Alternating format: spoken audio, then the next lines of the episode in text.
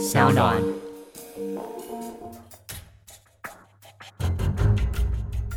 什么是真相？什么是正义？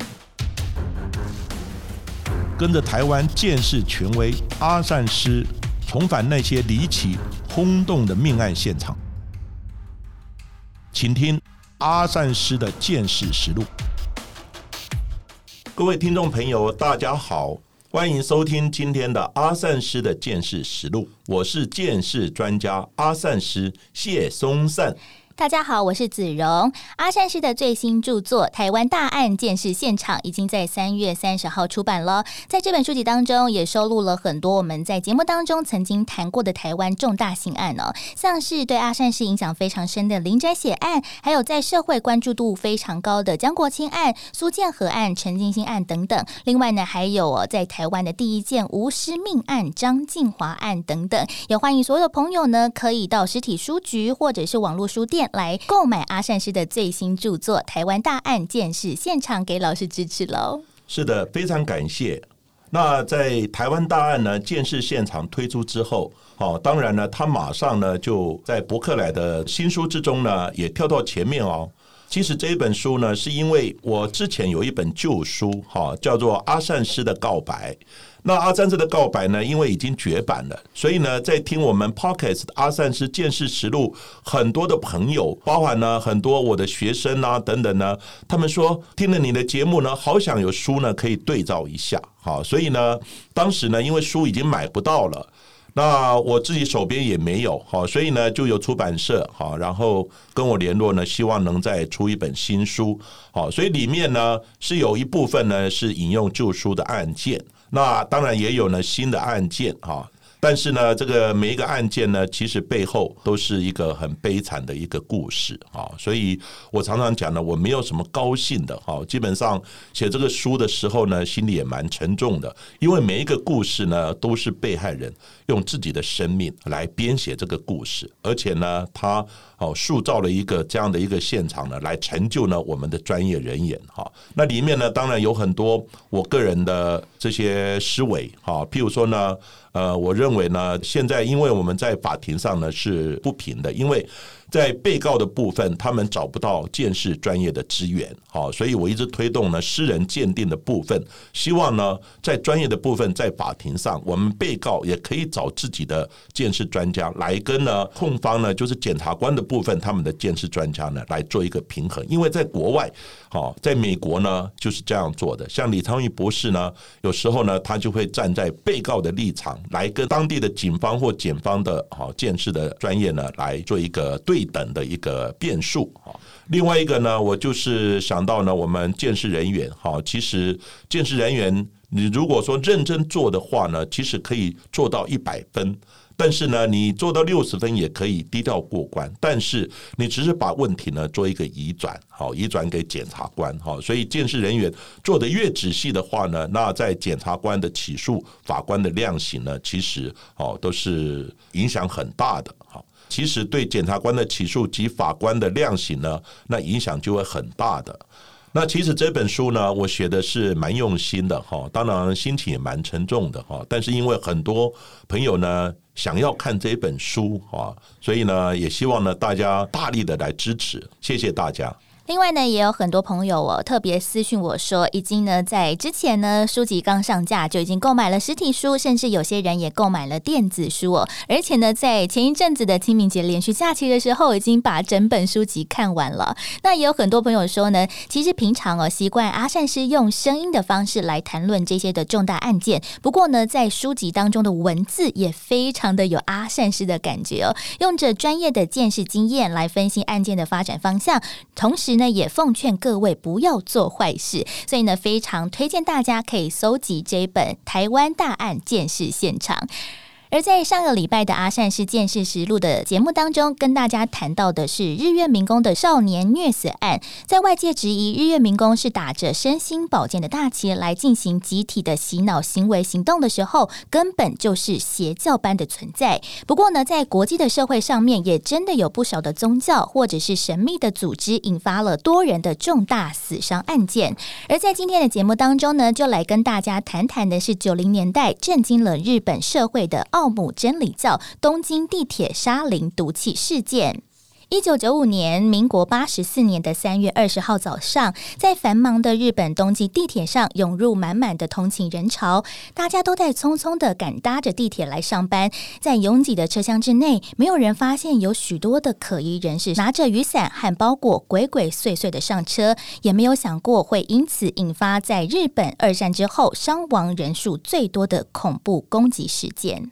是的。这一起呢，东京地铁的沙林毒气的事件呢，它的主谋呢就是日本的奥姆真理教的教主，叫做麻原彰晃。那呢，在二次世界大战结束之后，日本呢经过努力的重建，成了呢现在的世界强国。但是呢，这数十年之间的动荡不安呢，让日本也出现了很多像精神空虚啦、社会道德沦丧的一些问题。所以呢，人们呢转而寻求一些呢神秘的力量呢来慰藉，而奥姆真理教呢教主呢麻原彰晃正是呢看中了这一点，期望借着宗教的力量呢一步步来实践呢统治日本，甚至于统治全世界的一个愿望。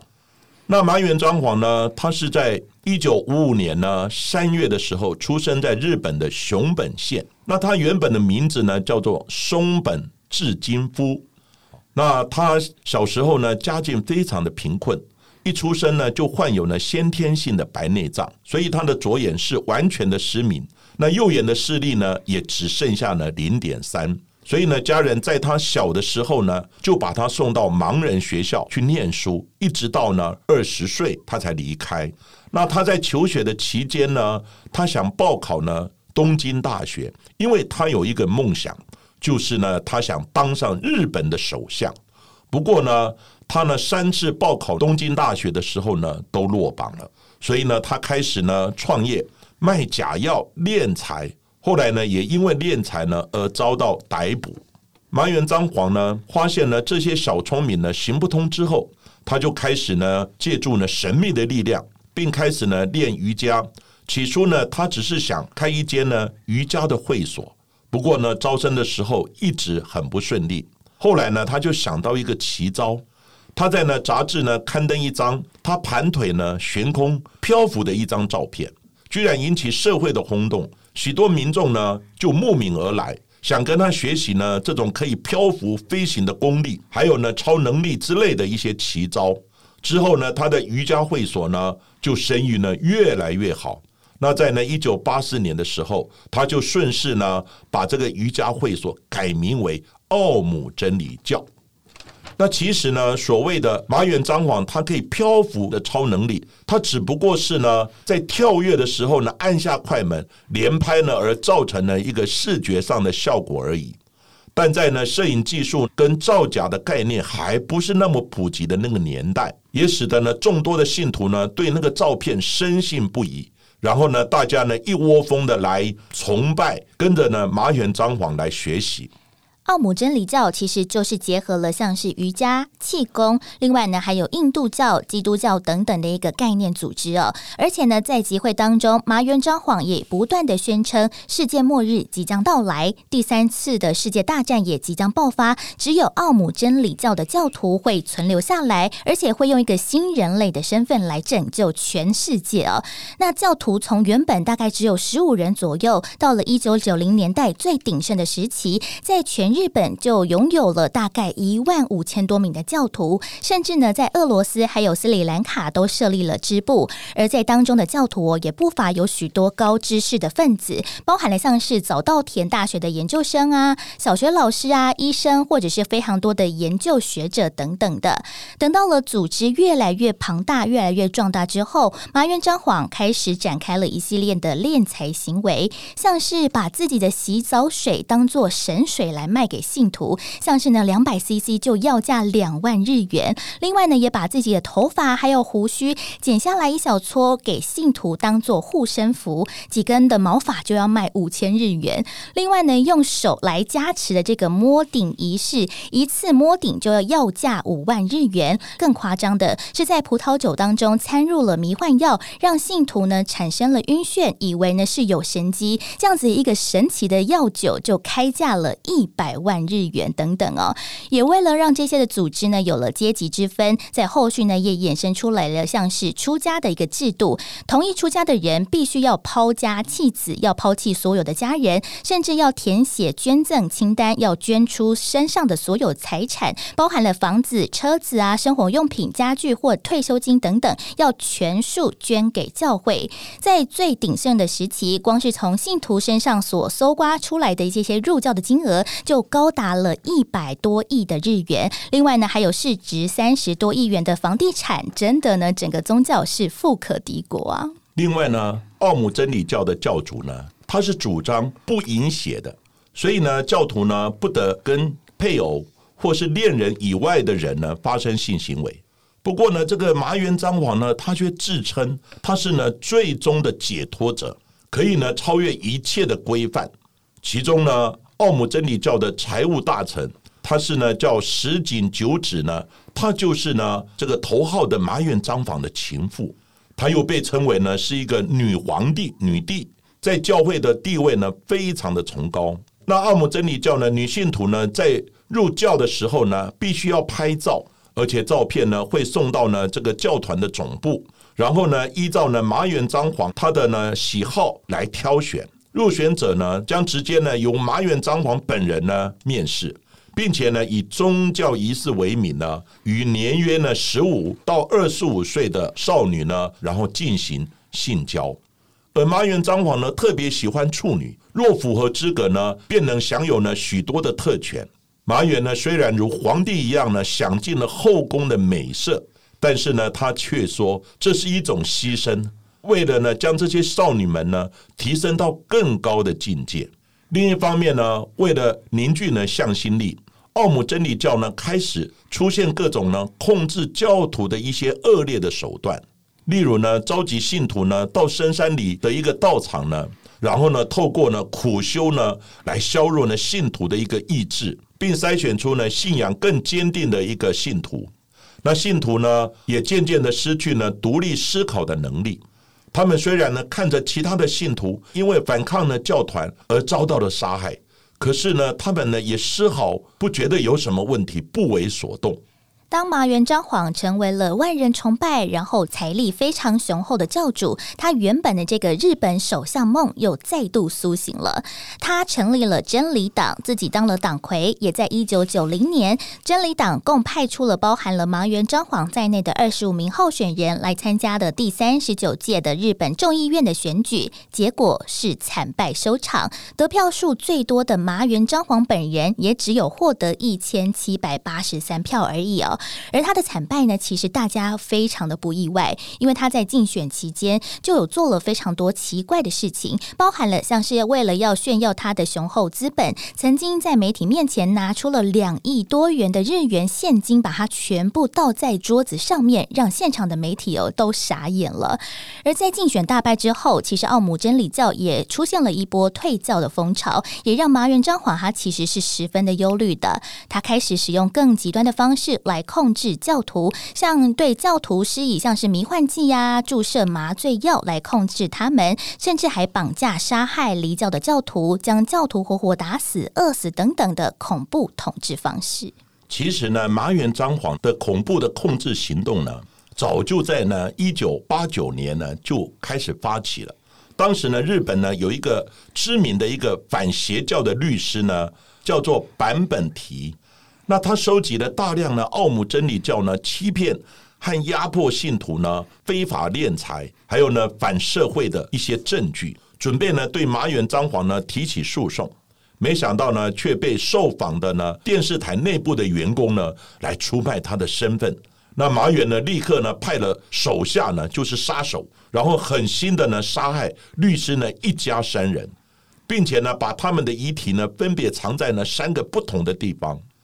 那这个事件呢，一直到一九九五年呢，就是东京地铁呢沙林事件呢爆发之后，才有一名呢当时呢行凶的凶嫌呢坦诚犯下此案。那律师一家人的遗体呢，最后呢才由这个凶嫌呢带领警方呢来找到了。在犯下了多起杀人罪行之后，奥姆真理教呢就开始朝着恐怖集团呢来进行。那教主呢，马远张皇呢，为了组织未来呢能统治日本的大梦，也开始呢模仿了日本政府设置了呢类似影子内阁的一些组织。在这个之中呢，有负责研发武器的科学技术省，那他是呢最受呢马远呢来看重的一个部门之一。由于呢教团旗下呢拥有多名化学、医学、工程学等一些专业的精英。那等于是呢，已经掌握了研发呢生化武器的一些技术呢跟人才。像是呢，出生在日本大阪的村井秀夫，他其实呢在就读大阪大学物理系的时候，其实成绩就非常的优异。之后呢，也顺利了升上了博士班，研究的是宇宙物理学还有 X 光的领域专家哦。而他在一九八七年的时候就加入了奥姆真理教，很快就成了马原的爱徒，并在一九九四年被任命为是科学技术省的大臣。而在这个教团当中，也有曾经读过了竹波大学。学化学系博士班的图景证实，那理所当然的也成为了在这个团体当中研发毒气的负责人。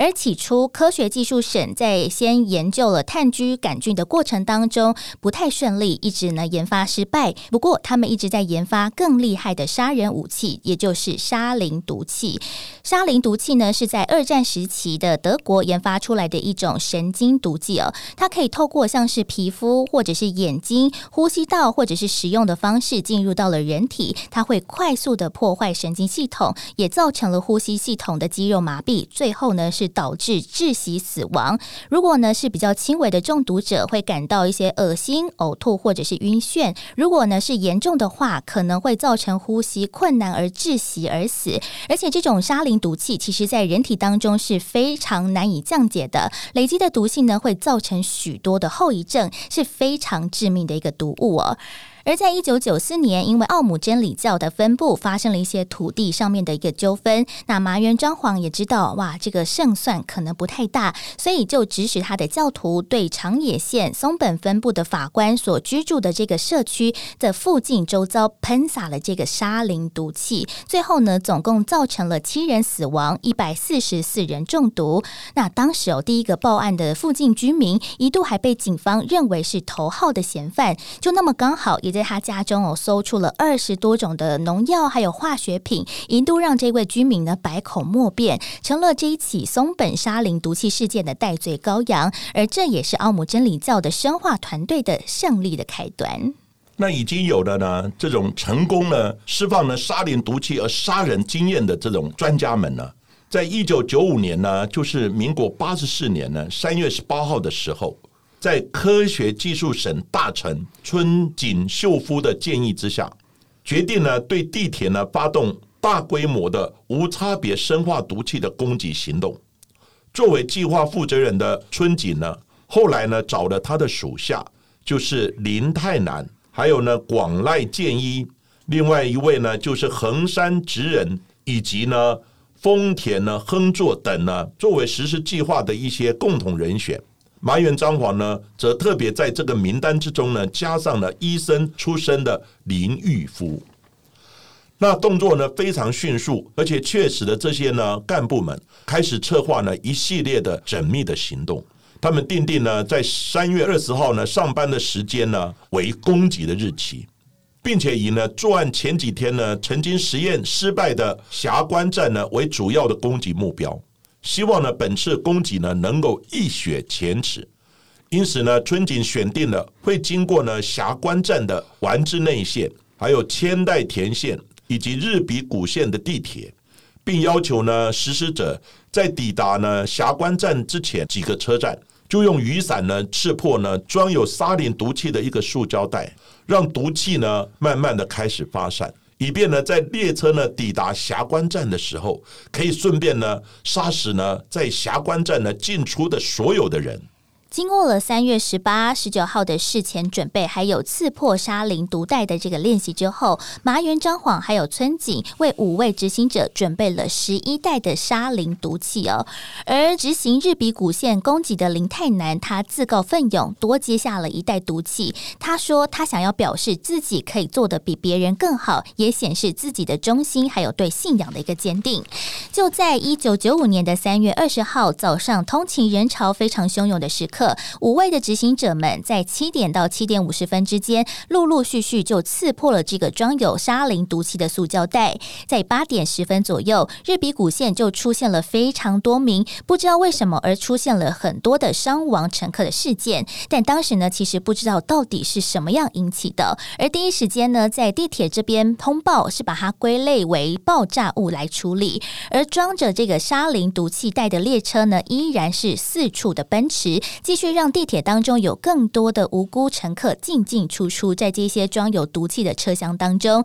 一直到了八点三十五分，地铁公司才觉得，哎，应该是不太对劲，才让日比谷线的全线呢停止运行，而全站的旅客还有职员呢，都到站外来避难。除了地铁方面呢，它的应对呢非常的慌乱之外，那医疗的院所呢，对这个前所未见的攻击事件呢，也反应了慢了半拍。多数的医院呢，一开始根本不知道发生了什么事情，知道了以后呢，也不晓得要如何来治疗。幸好那个时候呢，有一所呢信州大学医学院的院长叫柳泽信夫呢，他接到呢记者的来电说，东京地铁呢刚刚发生了跟那个松本沙林事件呢很像的一个事情哦。然后呢，这个院长呢，他打开了电视。在大吃一惊的情况之下，他要手下的医生们呢赶紧联络可能接到此类患者的医院，提供他们呢正确的治疗方法以及呢之前的一些呢经验，不然呢后续的伤亡人数呢肯定会更加的惊人。整起的东京地铁沙林毒气事件，在当天呢就造成了十三人的死亡，超过呢六千三百人的轻重伤。其中呢，千代田线的列车行驶到霞关站的时候，政务人员呢才上车清掉呢这些可疑的物品。但是呢，当初呢根本不知道那是什么可怕的化学毒物，在毫无警觉跟装备的状况之下，也造成了这两位地铁人员的殉职。而当初呢多拿一袋呢沙林毒气的日比谷县的林太南呢。他的释放毒气也造成了八人的死亡，两千四百七十五人的轻重伤呢，是五位执行者中呢最成功、最有效的一位。而这起事件当然也如麻原彰晃所预想的，成了全日本甚至是全世界的瞩目焦点。而在地铁事件发生后的两天，三月二十二号，警方呢强制搜索了教团包含了本部在内的总共二十五个据点呢，也起出了大批的军械，还有制造沙林毒气的相关原料。那当然，麻原彰晃是矢口否认这起的攻击事件跟他们的教团是有关系。那当然呢，也提出了非常多的证据，也让警方。呢是无法反驳，眼看着就要进入了焦灼的一个状态。在四月八号，林玉夫因为偷窃脚踏车的罪嫌呢被逮捕。警方原本只是想要透过对于林玉夫的一个讯问，来知道教团内的一些相关状况。没想到呢，对麻原张晃还有教团已经开始不信任的林玉夫，却突然呢自己跟检察官自白说：“我就是在地下铁散播沙林的那个人。”而他也详实的交代了。东京地下铁的沙林毒气事件的前因后果，那警方呢马上抓到了重点，也在五月六号的时候一口气逮捕了奥姆真理教的涉案人员，也一步步的揭开了奥姆真理教在之前像是侵吞信徒财产，还有杀害想逃走的信徒，甚至是在前一阵子杀害了坂本律师一家，还有松本毒气事件等等不同的犯行。而在搜索奥姆真理教的总部的时候，警方也赫然发现，原本他们也预。即在沙林毒气地铁的当年，也就是一九九五年的十一月，要发起一个十一月战争，就是呢，预计在十一月日本国会的开幕仪式上面，要用直升机对整个东京撒下了沙林毒气，来杀害天皇、首相、阁员，还有国会议员，甚至是广大的东京民众哦。然后趁着日本一片混乱之际，也引发像是美国啊、俄罗斯、朝鲜之间的一个核武战争，然后奥姆真理教就可以。以呢统治处于无政府状态的日本。好险，这个计谋真的没有得逞，因为呢，根据警方的判断，奥姆真理教在当时哦已经拥有制造七十吨沙林毒气的能力，已经足以杀死整个东京的居民。而奥姆真理教呢，策动地铁的沙林毒气攻击案的科学技术省的大臣春井秀夫呢，在地铁的沙林事件案呢爆发之后的四月二十三日，他在呢东京的奥姆真理教的总本部之前呢，也遭到了右翼的团体，就是山口组呢系列的其中的一个韩国的组员呢持刀来刺杀。那春井秀夫呢，在隔天凌晨呢也被宣告死亡。最后呢，包括马远张晃在内的十三名策划地铁毒气沙林事件的这些人员呢，也陆陆续续被捕呢，而判处死刑。那其中呢，治白的林毅夫在内的五人呢，最终呢被判处呢无期徒刑定谳。那就在呢二零一八年呢七月三号的时候，当时呢台湾因为呢犯下的内湖女童小灯泡的事件案。凶嫌呢，王景玉呢，他自称呢，因为有失觉失调症，造成呢辨识能力降低呢，而获得法院的减刑，最后呢是以无期徒刑定谳呢。这种判决一出炉呢，那我们国内的社会呢，引发很大的讨论，大家也愤愤不平的声浪呢，延续了好几天。但是呢，就在隔没几天呢，七月六号的时候，日本政府呢，突然的无预警的就执行了麻原彰晃在内的七人的死刑，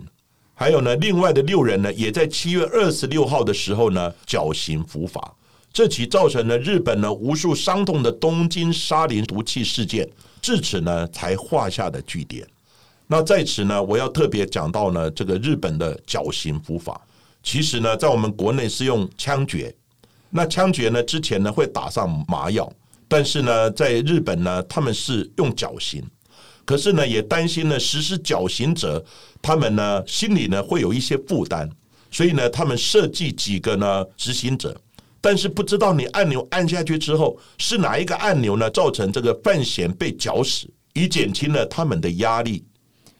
那奥姆真理教虽然呢现在已经解散，不过呢，根据着日本的公安调查厅的一个资料，目前呢其实哦还有非常多个后继的团体仍然非常的活跃，而其中呢命名为阿雷福的一个团体哦，更是以青少年的时代呢当做一个宣传的目标，他们呢非常的积极，向一些年轻人来传教，那也在日本呢成为了一个治安的隐忧哦。目前呢，日本警方也在严密的监控当中。是的。那到底呢？奥姆真理教或是麻原彰晃呢？他到底有怎么样的魅力，可以呢吸引那么多的信众呢为他来牺牲？当时呢犯下呢东京地铁沙林毒气事件的林玉夫，他过去呢是一名呢心脏科的医师，那他也是出自呢医生的家族。之前呢他也曾是呢拯救过呢许多病患的好医师，但是呢他因为一次的一个疲劳驾驶呢而撞伤了路人。那自己呢就感到非常的内疚，在无法释怀的时候，觉得呢这个事件呢影响他在亲友、同事跟同业间的一个声誉，甚至呢认为呢这是在人生中呢最大的污点，因此呢他在心里最痛苦的时候、很无助的时候，他加入了奥姆真理教，就像很多的信徒一样呢，在生活遇到的困难，不相信医学，找不到工作，甚至减肥、失恋。希望呢自己呢变漂亮等等呢这些疑难杂症呢都跑来找奥姆真理教的麻原彰晃呢来求救。那麻原彰晃呢也利用这个弱点呢开始卖假药，然后开始呢做一些谎言呢，然后敛财来骗这些信众。那在这里呢，我谈到国内的情况，其实呢我研究过宗教的问题呢，其实在全世界都有。在呢，其他呢一些在欧洲的地方呢，其实有这种宗教的战争，因为不同的宗教呢会有互相的攻击呢，想要消灭对方。那在呢其他的地方当然也有，那在国内呢也有宗教的问题，不过国内宗教的问题呢比较多的是骗财骗色。比如说呢，这个宗教呢说可以帮你解孕啊等等，而且呢需要女性众呢哦需要呢用她的真气来灌入你的身体里面，而且大家必须坦诚相见。那讲明的就是进行性行为嘛，而且他也跟马远、张晃一样呢，他说我是牺牲自己来成就你的功力啊，这根本就是胡说八道。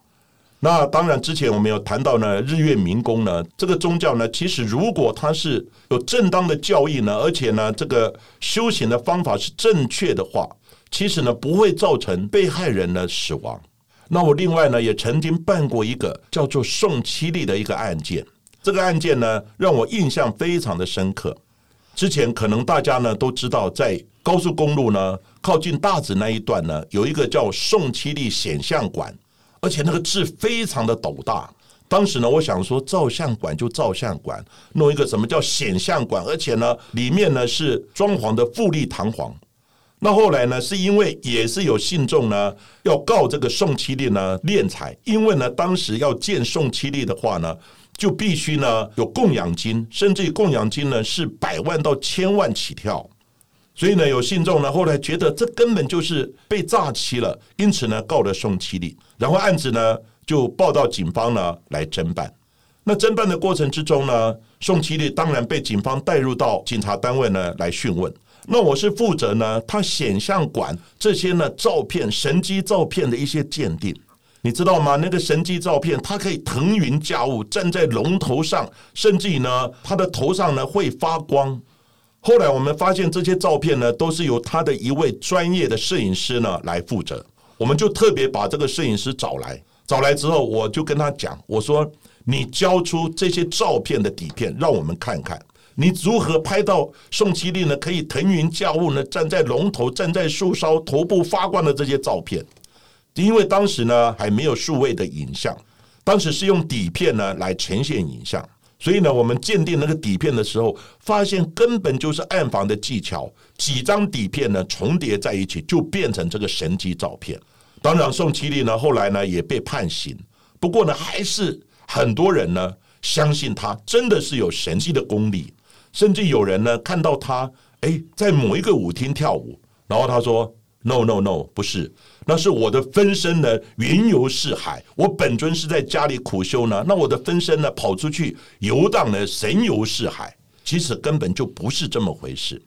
因此，我在这里呢，特别奉劝大家，如果呢信宗教，信宗教当然是一件好事，让我们的精神有一个寄托。但是呢，你发现呢，他修行的方法不对，好像呢违反了我们一般的道德伦理的话。还有呢，教义呢有一点怪怪的，或者是说呢，他想要呢用坦诚相见的方式，然后呢用灌真气的方法呢来治疗你呃心里呢郁闷呢或是忧郁的这个状况呢，那绝对呢是一个邪教，是一个不正当的方法，赶快呢跟警方来揭发，让这样的邪教呢永远消失在我们的社会之中。而今天的节目呢，就为大家进行到这里。谢谢各位收听阿善师的见识实录。如果喜欢我们节目的话，欢迎在 s o u n Spotify 还有 Apple Podcast、KKBox 上面呢来订阅我们的节目，并且留言回馈给我们，给我们五颗星的评价喽。让我们下一集继续听下去。